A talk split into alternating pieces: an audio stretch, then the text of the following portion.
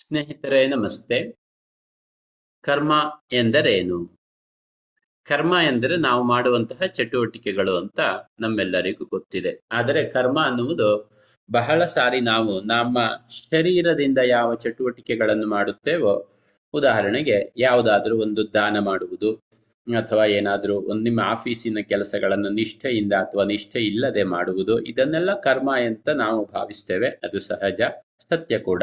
ಆದರೆ ಕರ್ಮ ಎನ್ನುವುದು ಕೇವಲ ಭೌತಿಕವಾಗಿದ್ದಷ್ಟೇ ಅಲ್ಲ. ಅಂದ್ರೆ ನಾವು ಶರೀರದಿಂದ, ಅಂದ್ರೆ ನಮ್ಮ ಇಂದ್ರಿಯಗಳಿಂದ ಮಾಡುವ ಕೆಲಸವಷ್ಟೇ ಕರ್ಮವಲ್ಲ. ಬದಲಿಗೆ ನಮ್ಮ ಮನಸ್ಸಿನಲ್ಲಿ ಯಾವೆಲ್ಲ ಯೋಚನೆಗಳು ಬರುತ್ತವೆ, ಅದು ಕೂಡ ಕರ್ಮ. ಅದಕ್ಕಿಂತ ಆಳದಲ್ಲಿ ನಾವು ಭಾವಿಸುವಂತಹ ಎಲ್ಲ ಭಾವನೆಗಳು ಕೂಡ ಕರ್ಮ. ಅಥವಾ ಸುಲಭವಾಗಿ ಹೇಳಬೇಕೆಂದರೆ ಕರ್ಮ ಎಂದರೆ ನಾವು ನಮ್ಮ ಜೀವನದಲ್ಲಿ ಆರಿಸಿಕೊಳ್ಳುವಂತಹ ಆಯ್ಕೆಗಳು. ಏಕೆಂದರೆ ನಮ್ಮ ಆಯ್ಕೆಗೆ ತಕ್ಕಂತೆ ನಾವು ಪ್ರತಿಕ್ರಿಯಿಸುತ್ತೇವೆ. ಉದಾಹರಣೆಗೆ, ಯಾರಾದರೂ ನಮಗೆ ಅವಮಾನ ಮಾಡಿದಾಗ ನಾವು ಬಹಳ ನೊಂದುಕೊಳ್ಳುತ್ತೇವೆ ಅಥವಾ ಅವರ ಮೇಲೆ ಸೇಡನ್ನು ತೀರಿಸಿಕೊಳ್ಳಲು ಪ್ರಯತ್ನಿಸುತ್ತೇವೆ. ಇದೆಲ್ಲ ನಮ್ಮ ಆಯ್ಕೆಯೇ. ಅವರು ಅವರು ಅವಮಾನ ಮಾಡಿದಾಗ ನಾನು ಅವಮಾನಿತನಾಗದೇ ಇರುವಂತಹ, ಅಂದರೆ ದುಃಖಿತನಾಗದೇ ಇರುವಂತಹ ಬೇಸರಕ್ಕೊಳಗಾಗದೇ ಇರುವಂತಹ ಆಯ್ಕೆಯನ್ನು ಕೂಡ ನಾವು ಮಾಡಿಕೊಳ್ಳಬಹುದು. ಆದರೆ ಯಾರಾದರೂ ನನ್ನನ್ನ ಕೆಟ್ಟದಾಗಿ ನಡೆಸಿಕೊಂಡಾಗ ಎಷ್ಟು ಬೇಗ ನನ್ನೊಳಗಡೆಯಿಂದ ಈ ಸೇಡಿನ ಭಾವನೆ ಅಥವಾ ಕೋಪದ ಭಾವನೆ, ದುಃಖದ ಭಾವನೆ ಹೊಮ್ಮಿ ಬಿಡುತ್ತದೆ ಎಂದರೆ ನಮಗೆ ಇದು ನಮ್ಮ ಹತೋಟಿಯಲ್ಲಿ ಇಲ್ಲ, ಅದು ತನ್ನಷ್ಟಕ್ಕೆ ಆಗುತ್ತಿದೆ ಎಂದು ಅಂದುಕೊಂಡು ಬಿಡುತ್ತೇವೆ.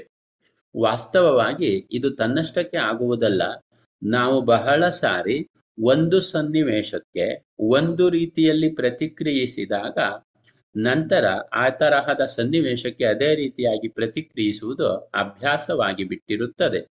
ಹೀಗೆ ಬಹಳಷ್ಟು ಸಮಯಗಳಲ್ಲಿ ನಮ್ಮ ಆಯ್ಕೆಗಳು ಕೇವಲ ಅಭ್ಯಾಸ ಬಲದಿಂದಲೇ ನಡೆದು ಹೋಗುತ್ತಿದೆ. ಆದುದರಿಂದ ನಮ್ಮ ಕರ್ಮಗಳೆಲ್ಲ ಅಭ್ಯಾಸ ಬಲದಿಂದ ನಡೆಯುತ್ತಿದೆ.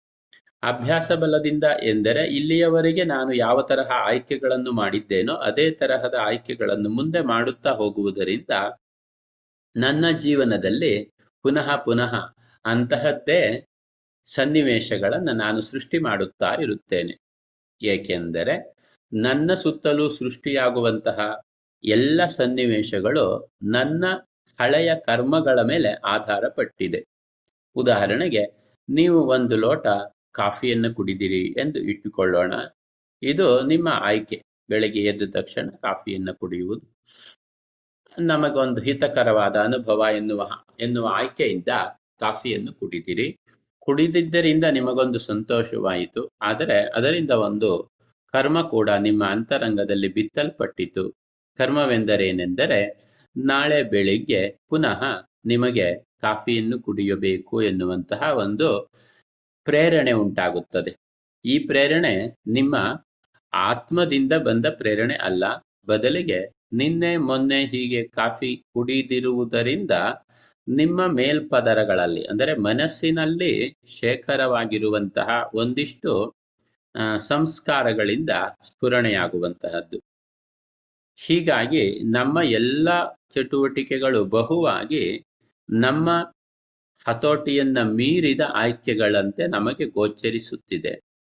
ಮತ್ತು ಯಾವಾಗ ನಾವು ಇದನ್ನು ಅರಿತುಕೊಳ್ಳದೆ ಜೀವನ ಮಾಡುತ್ತಿದ್ದೇವೆಯೋ, ಅಂದರೆ ಆಯ್ಕೆಗಳು ನನಗೆ ಹೇಗೆ ಸ್ಫುರಣೆಯಾಗುತ್ತದೆಯೋ ಹಾಗೆಯೇ ಅದನ್ನು ಅನುಸರಿಸಿಕೊಂಡು ಹೋಗುವುದರಿಂದ ನಮ್ಮ ಕರ್ಮದ ಬಂಧನಗಳಿಂದ ಬಿಡಿಸಿಕೊಳ್ಳಲು ನಾವು ಸ್ವತಂತ್ರರಾಗುವುದಿಲ್ಲ.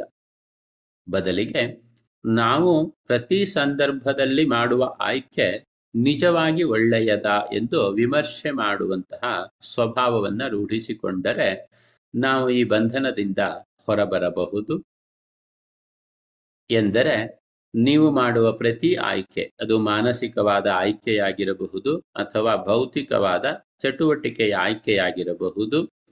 ಅಂದರೆ ಮನಸ್ಸಿನಲ್ಲಿ ನೀವು ಅಂದುಕೊಳ್ಳುವ, ಅನುಭವಿಸುವ ಭಾವನೆಗಳಾಗಿರಬಹುದು ಅಥವಾ ಹೊರ ಪ್ರಪಂಚದಲ್ಲಿ ಆಯಾ ವ್ಯಕ್ತಿಗಳಿಗೆ ನೀವು ತೋರಿಸುವಂತಹ ಚಟುವಟಿಕೆಗಳು ಆಗಿರಬಹುದು.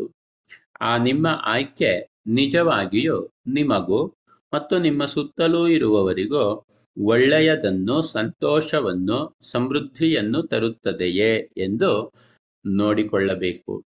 ಯಾವುದು ನಮಗೆ ಸಂತೋಷವನ್ನು ತರುತ್ತದೆ ಎಂದು ಅಂದರೆ ನಮಗೆ ಮತ್ತೆ ನಮ್ಮ ಸುತ್ತಲಿರುವವರಿಗೆ ಸಂತೋಷವನ್ನು ತರಲು ಸಾಧ್ಯವೋ ಅಂತಹ ಆಯ್ಕೆಗಳನ್ನು ಮಾತ್ರ ಮಾಡುತ್ತಾ ಹೋಗುವುದರಿಂದ ನಾವು ನಮ್ಮ ಜೀವನದಲ್ಲಿ ಒಳ್ಳೆಯ ಕರ್ಮಗಳನ್ನು ಸಂಗ್ರಹಿಸುತ್ತಾ ಹೋಗಬಹುದು.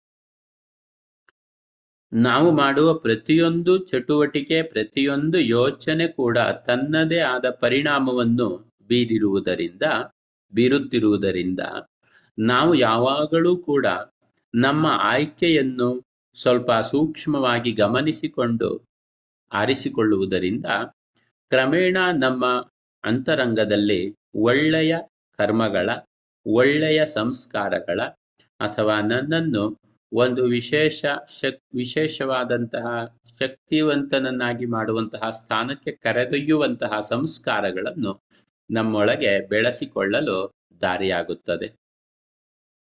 ನಮ್ಮೊಳಗಿನ ಶಕ್ತಿಯನ್ನು ಹೊರತರಲು ಹೀಗೆ ಕರ್ಮದ ನಿಯಮ ಕೂಡ ಬಹಳ ಮುಖ್ಯವಾಗಿದ್ದು ಜೊತೆಗೆ ಈಗಾಗಲೇ ನಮ್ಮಲ್ಲಿ ಸಂಗ್ರಹವಾಗಿರುವಂತಹ ಕರ್ಮಗಳನ್ನು ಕಳೆದುಕೊಳ್ಳುವುದು ಕೂಡ ಮುಖ್ಯ.